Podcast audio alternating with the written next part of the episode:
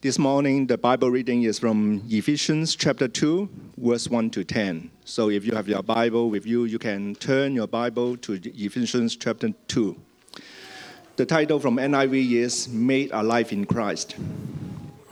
Verse 1. As for you, you were dead in your transgressions and sins in which you used to live when you followed the way of the ways of this world and of the ruler of the kingdom of the air. The spirit who is now at work in those who are disobedient.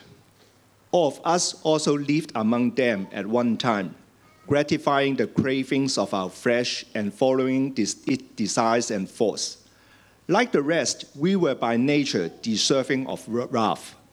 But because of his great love for us, God, who is rich in mercy, make us alive with Christ even when we were dead in transgressions.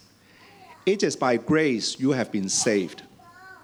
And God raised us up with Christ and seated us with him in the heavenly realms in Christ Jesus, in order that in the coming ages he might show the incomparable riches of his grace, expressed in his kindness to us in Christ Jesus. For it is by grace you have been saved, through faith, and this is not from yourselves, it is the gift of God. Not by works, so that no one can boast. For we are God's handiwork, created in Christ Jesus to do good works, which God prepared in advance for us to do. This is God's word. Thanks, Stuart. Morning, everyone. Good morning to guys at home. Thank you for joining us.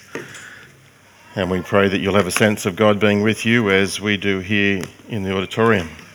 We continue our series this morning on Ephesians what we were, what we are, and what we will be. um, we had our family stay with us last night, our daughter and son in law, and our two grandchildren. And waking up with them this morning is certainly an experience. Normally, our house on a Sunday morning is very quiet. I can sit at the table by myself. Rhonda is, you know, pottering around doing her thing and making a cup of tea for moi and uh, cooking me breakfast. And she does that, as I've said, nearly every Sunday. I have to say nearly now. and she did this morning. And then I sit there with my notes, and you can see that I have a lot of my notes. And Franklin has this habit. If I put something aside, like my glasses case or something, he's got to come and get it and give it back to me. So I'm putting my sermon aside, he's coming and giving it back to me.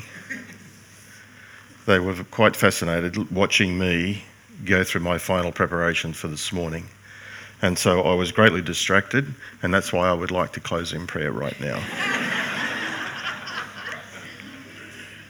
Let's pray. Heavenly Father, it's a great joy and privilege for us to be together. Thank you for family. Thank you for our church family. We pray, Heavenly Father, that as your children, that you would refresh us and nourish us this morning from truths from your word, that we might be equipped to seek, to serve, and follow the Lord Jesus.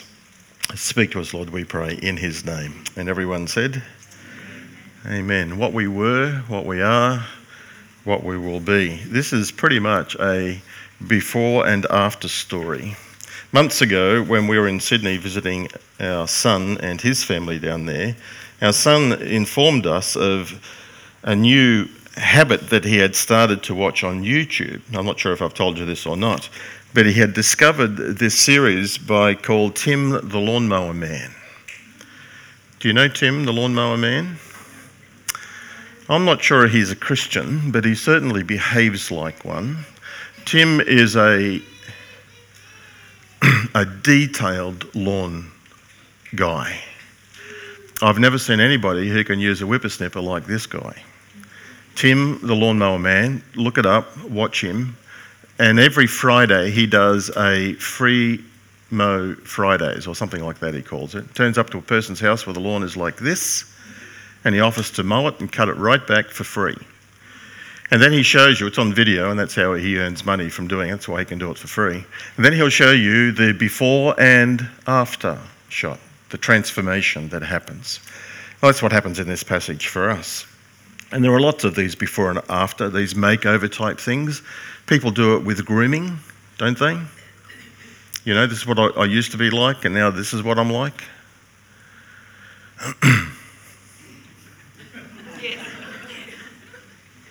very quiet in here this morning. There is house renos, car renos, clothes, and all sorts of things, before and after shots. Well, spiritually, in this passage, this is what we're going to get a before and after. What we were, what we are, and how did that happen? Before we go any further, let me ask you a basic question, which be interesting to see. I don't want you to put up your hand, but this is pretty much the gamut. How do you assess human nature? What are people basically like? The vast majority of people, particularly I think here in Australia, would say people are basically good. They're nice. They're not perfect, but we are getting better through education and through all this other sorts of self improvement processes. Yeah, sure, in the past we've had wars and diseases and starvation and stuff, but we're in the process of eliminating all of that. That's, I think, the vast the view, of probably the majority, but it's highly inadequate. It's not correct. It's nice, but not true. Secondly, some people would say, um, well, we're not essentially good, we're okay, but we're not well. There's something wrong with us, but it's not hopeless. As long as we try and as long as we live, we can try to fix it. Maybe we're bad or we do bad things, but on the inside, we are really not bad at all. Again, popular view, but inadequate because it's not true. The Bible describes for us the third option, and it says people are not well at all. In fact, we have a fatal disease. We are spiritually dead while we are walking around physically alive. We are spiritually unresponsive to God. We are fatally flawed, and it's incurable. We cannot fix ourselves, but God can. We are not free, but we are captive or we are enslaved to sin and to Satan. In fact, we run from God, not to Him. That's a more accurate description of what we are like we don't like to think of ourselves. We're not saying that everybody, the Bible doesn't say that everybody is bad through and through. Doesn't say that. Jesus, in fact, says, even though you are evil, you know how to give good gifts to your children. Bad people do good things, don't they? But what are we really like? Well, that's my assessment, and let's see what the scripture says to us in this passage. There's a lot of words, but I just wanted to really highlight I want to put those up three or four times. Just, can you see the highlighted ones? Paul in this passage, here is the before shot. This is what we were like before we knew Jesus. We were dead, spiritually dead in our trespasses and sin. He doesn't mean physically dead, he means spiritually dead. Because he goes on to talk about we are active in our trespasses and in our sins. We are walking around uh, we're like dead men walking, dead people walking. We follow, in fact, the ways of this world. Woo. Well, that was clever, Daryl. You managed to jump about five slides. One. We follow the ways of this world. Um, in fact, we're born into this world, and the world is already infected with this disease. And so we're breathing it in. We live in this world. We conform to this world. We all want to fit in, don't we? We don't want to be different to the crowd. That's part of our condition. We follow the ways of those who are around us.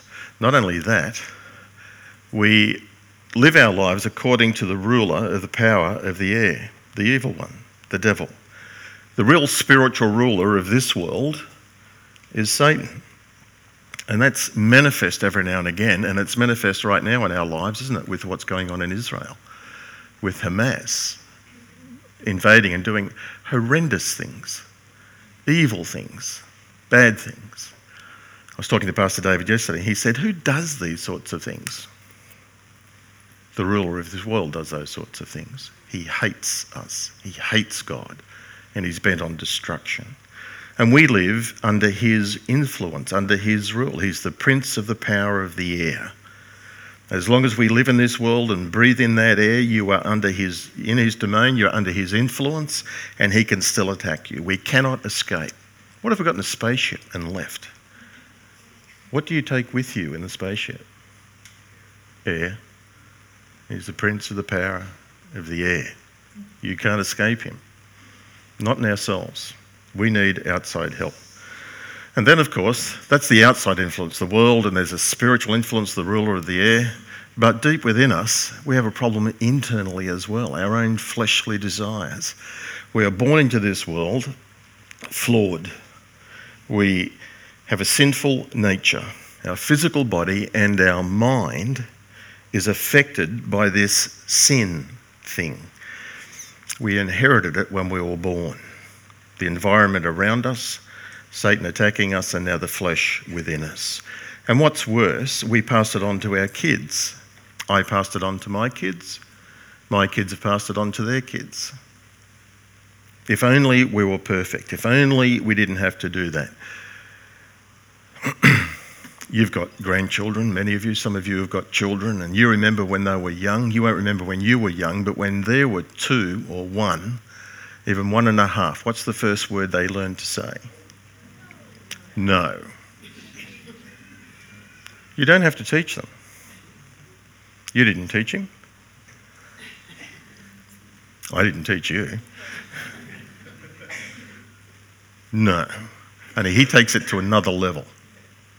No. It's gestured, it's repeated, and it's emphatic. He's a sinful little boy, is what he is.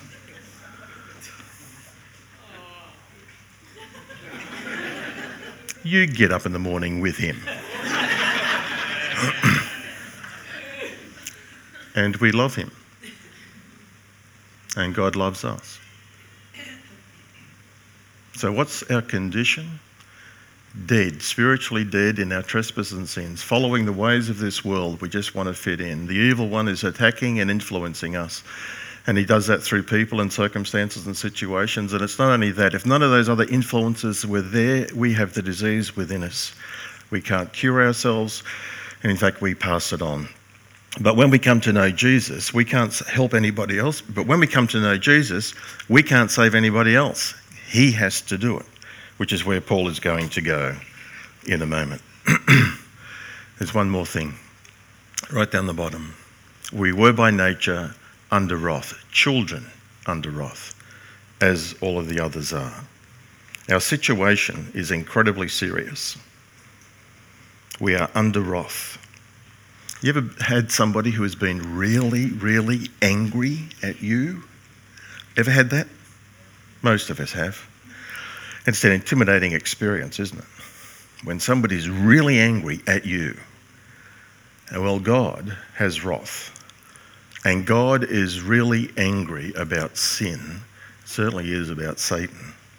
And one day there is going to be a day of wrath in the future where God will reveal to all how incredibly angry he really is against those who are resistant and who rebel against him who refuse to take the offer of help that He is trying to give them. That's the dark side of our reality. That's our disease. It's bad news. But there is good news, as we know. And in fact, you need to emphasize or you need to paint the darkness of the bad news in order that the light of the good news really does shine forth. It's a great contrast. Verse 4, the NIV messes this up. Uh, I'll come back to that. The CSB has but God. That's how the Greek text has it. There is this contrast, and he'll do it again later on in the chapter. But God. That was our situation. Dead in trespasses and sins, following the ways of the world, under the influence of the prince of the power of the air, following our cravings um, and sinful desires, but God. But God has stepped in. God has done something in the person of the Lord Jesus. We can't do anything about it, but God can. And God has. He can make dead people live. And that's what he does. And when dead people come alive spiritually, then now they can see what they could never see before. Now they can hear God's word and understand it, which they couldn't before. And now they can talk about God and to God and about God to others. And they never wanted to before. But God. Why did he do it? Well, the passage says because he is rich in mercy and because of his great love that he had for us. We were diseased, fallen, and rebellious and He chose to love us. So it's not something in us that He's loving, it's because He is loving and merciful and chooses to be kind and gracious towards us. what has He done? These three things. One, He made us alive with Christ even though we were dead in trespasses and sins. That made us alive with Christ is the resurrection. We have been raised from the dead, just like Jesus was dead and rose again physically, so that's what's happened for us spiritually. Our spirit has been reborn. We are born again. We now have spiritual life throbbing through our spirit. We were saved by grace, which is what he's going to emphasize. We were raised with Christ.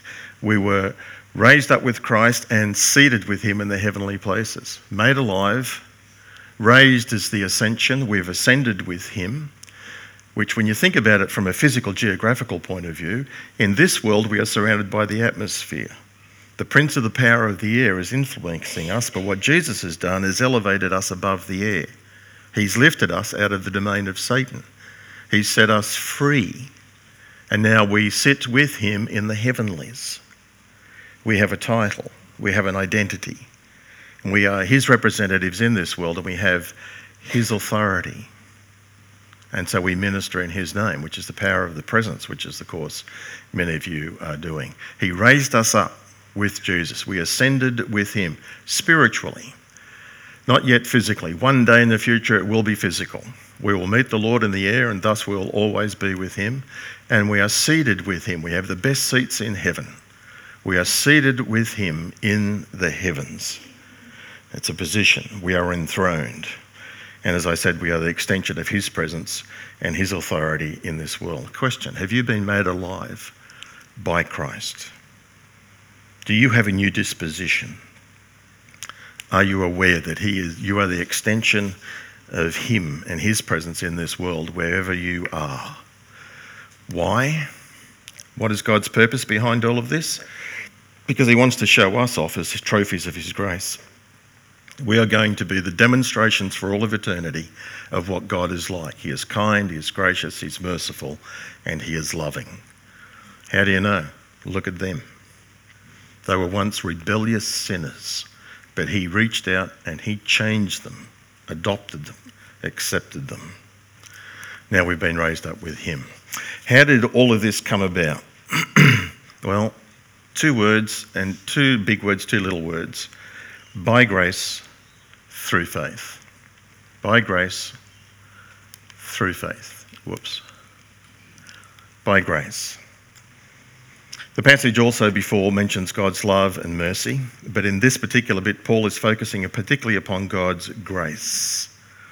God's unmerited kindness and goodness extended to us. It's not something we deserved. In fact, it's something we have forfeited. But what grace means is the good that I do doesn't help me get it. But it also means the bad that I do doesn't hinder me from receiving it. A thoroughly bad character can get into heaven by grace, through faith. Thief on the cross, Jeffrey Dahmer, the Milwaukee murderer, massacre. What is faith? Well, faith is not subjective feelings. Faith is not hopeful wishing. Faith is not a positive mental attitude. You know, if I believe, if I believe, I believe I can do it. It's not talking yourself into being able to do something. John Stott says all of those sorts of attitudes are just simply self confidence. Faith is not based upon my attitude or my feelings. Faith, in fact, is based upon God's word and character. And there are three dimensions to it there's something to know, there's a heartfelt response, and then there's an action that flows out of it commitment. That's faith. I can illustrate it for you. Katie, come up here. No, don't. When she was little, I used to do this. We would go to a park and she would stand on the table and I would step back. She was a lot younger, a lot smaller, a lot lighter. Mm, not much. And I would say, Jump and I'll catch you. Did she jump? Of course she did. Why did she jump? She heard me, she had knowledge. She, I, I had said, If you do that, I'll do this. She trusted me. She's a very intelligent girl, so she reasoned academically that he looks big and strong enough, and he looks like he could probably catch me. And if he doesn't, then mum will smack him. Easy to illustrate, isn't it? The child trusts and believes, and they jump, and you catch them. That's faith. Not based upon a feeling, based upon what they heard. So too for us. Our faith is based upon what God has said to us and we think he's trustworthy, we believe him. And on the basis of believing him, well, therefore I act this way. For instance, I was going to do this, but I can't, I haven't got it. So, this, hypothetically, I'll give $20 to anybody who can name all of the books of the Bible in order. I meant to bring 20 bucks to be able to do it. And if you can name all of the books of the Bible, all 66 of them in order, then I'll give you 20 bucks. I don't have the 20 bucks, so it's hypothetical. It was a great illustration, but we're not doing it, all right?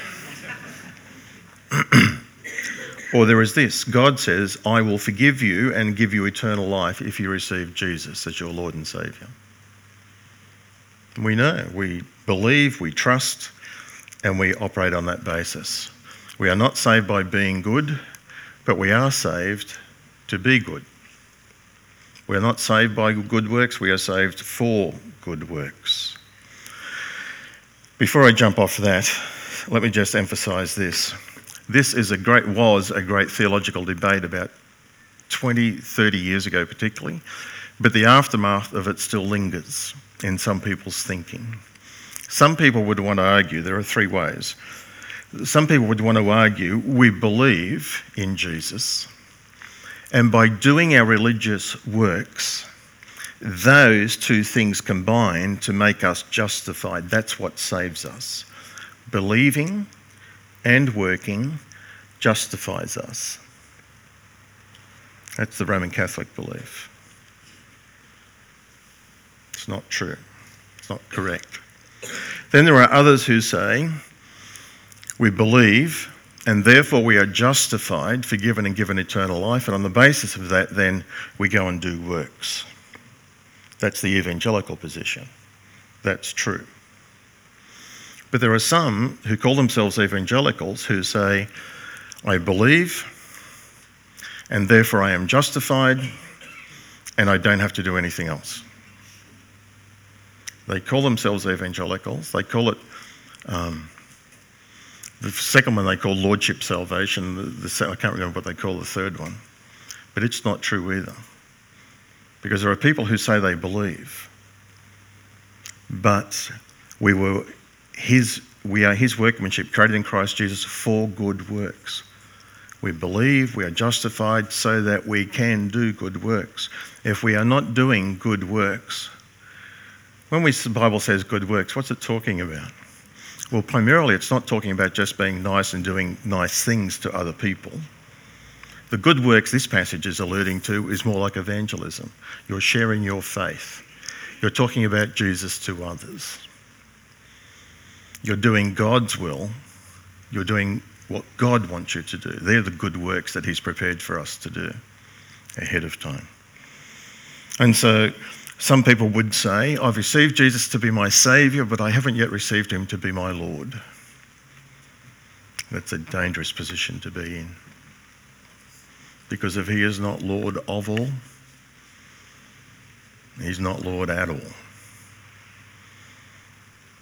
When we become followers of Jesus, we bow the knee, we submit, we confess He is Lord, and we obey Him. If you're not obeying Him, if that's a consistent pattern or demonstration of your life, then there's got to be a real question mark about the reality of your salvation. Because those whom He saves, He transforms. There are exceptions, and God can sort those out. It's not up to us to sort it out. One exception that comes to mind immediately is going to be the thief on the cross. He believed. He didn't have much time to do any good works, did he? He was saved within hours of dying, which is interesting. On the cross, this tyrant of a man, a bad man, a criminal, death penalty, deserved it, and he knew it. Jesus, remember me when you come in your kingdom. Today you'll be with me in paradise. He dies on the cross outside the city walls of Jerusalem, a saved sinner who, when he died, stepped into paradise with Jesus. God's grace. Incredible. Even the worst of people can be transformed by grace. So that's why it ought to humble us. We are not better than other people. We're all infected by this terrible, terrible disease.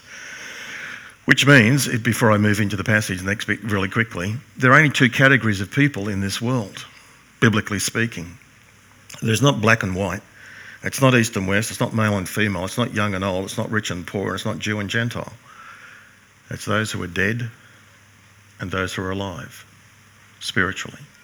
There are two kingdoms the kingdom of Jesus and the kingdom of Satan. And you can't have a foot in both.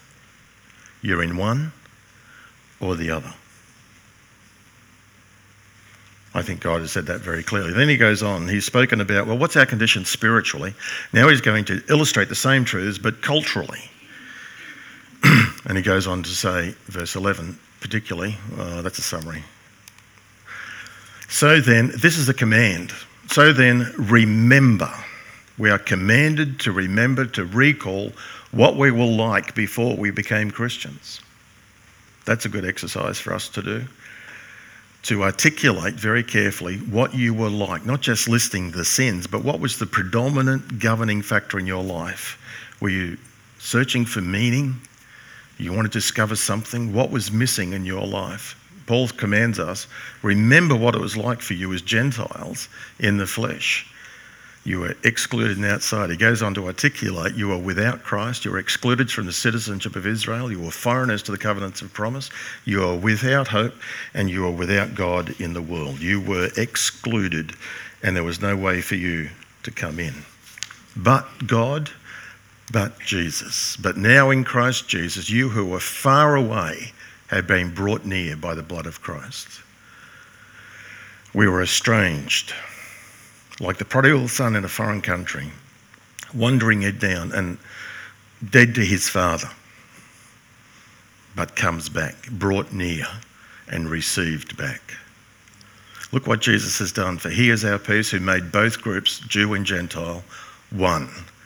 And he tore down the dividing wall of hostility. If you went to the city of Jerusalem in the ancient world, if you were a Gentile and you wanted to find God and worship God, you had to go to Jerusalem just like the Ethiopian eunuch did.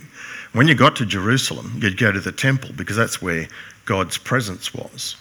And so when you went to the temple, because you were a Gentile, you couldn't go in. It's like you can pull up at the front street, but you can't go in the front yard. You come all of those thousands of miles, and that's as close as you can get, far away. But now in Christ, what has Jesus done? Well, he's come and he's knocked the walls down. He's torn the curtain from top to bottom, open. God's presence is now open access to one and all. That's what it means. If you went to the Temple of Jerusalem, then you would have encountered the court of the priests, where only the priests, people from the tribe of Levi, could go, and only the males, and only those 30 to 50 years of age. No one else. Then there was a court of Israel outside of that, the court of the men, that were for Jewish men only. And then outside of that, all on the same level, there was the court of the women.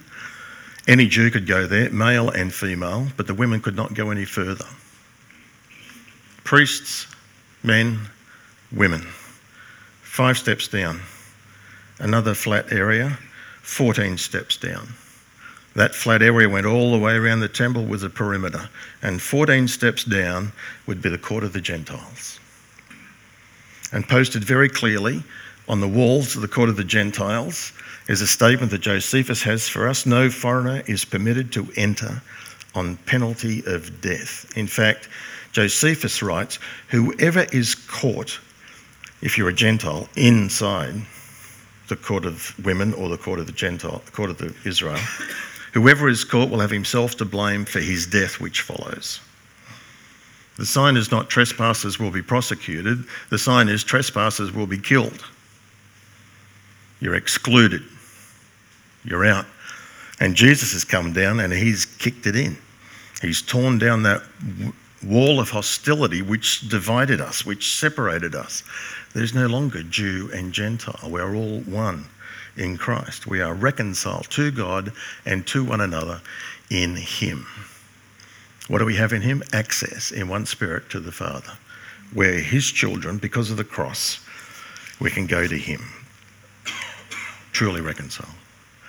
Look at this. You're no longer foreigners and strangers, but now you are fellow citizens with the saints. You're part of the kingdom of God. You're a citizen of heaven. You're not only that, you're a member of God's family. And then, thirdly, you are built on the foundation of the apostles and the prophets, Christ Himself as the chief cornerstone. And in Him, the whole building is being put together and is growing into a holy temple in the Lord. Those three pictures do you remember when you were a kid, they would have these like cartoons, these illustrations, and in the illustration there would be like animals that were hidden. You had to go find the animals. Like in the tree or in the cloud, there'd be a you know a bear or a dog or a horse or something. You remember those? Well, think of that when you look at this passage because the Apostle Paul is talking about something which is very precious to him and very important in the whole book of Ephesians, but he doesn't name it. He's saying, look at this illustration and see if you can find what it is. We are a holy temple in the Lord. We are part of his family, members of his household. We are built on the foundation of the apostles and prophets, and Jesus is the cornerstone. He's the one who holds us together. We are citizens in his kingdom. You could misunderstand Ephesians 2 in our Western culture that we individually follow Jesus. Paul gets to this passage and he said it's not about being an individual follower. You're a member of his family. You are one amongst others. You are a um, fellow citizen in his kingdom. Not, you're not the only citizen, there are other citizens. And that you are a brick in his holy temple. You're one brick in the structure. What's he talking about? He's talking about the church. These are pictures of the corporate people of God together, which is what is going to go on and expand in chapter 3 and following. We are brothers and sisters with one family and one Lord. We are the, now the dwelling place. Where does God dwell on earth? In us. Not just in us personally, but the scriptures have an emphasis of saying, in us when we are together. When two or three gather together in my name, there am I in the midst. There's something special about being together. There's a spiritual entity, a transaction that can happen. Which is why it's important for those of you who are at home, if you can come and assemble with God's people, that's what you should do. But of course, through circumstances, if you can't, then that's the next best thing to connect in. In him we are being built together, where God will dwell by his Spirit. What has God done for us? Our condition is hopeless. We were incurable, but God in Jesus has acted and made all the difference in the world. And he's done that not only spiritually, he's done it culturally.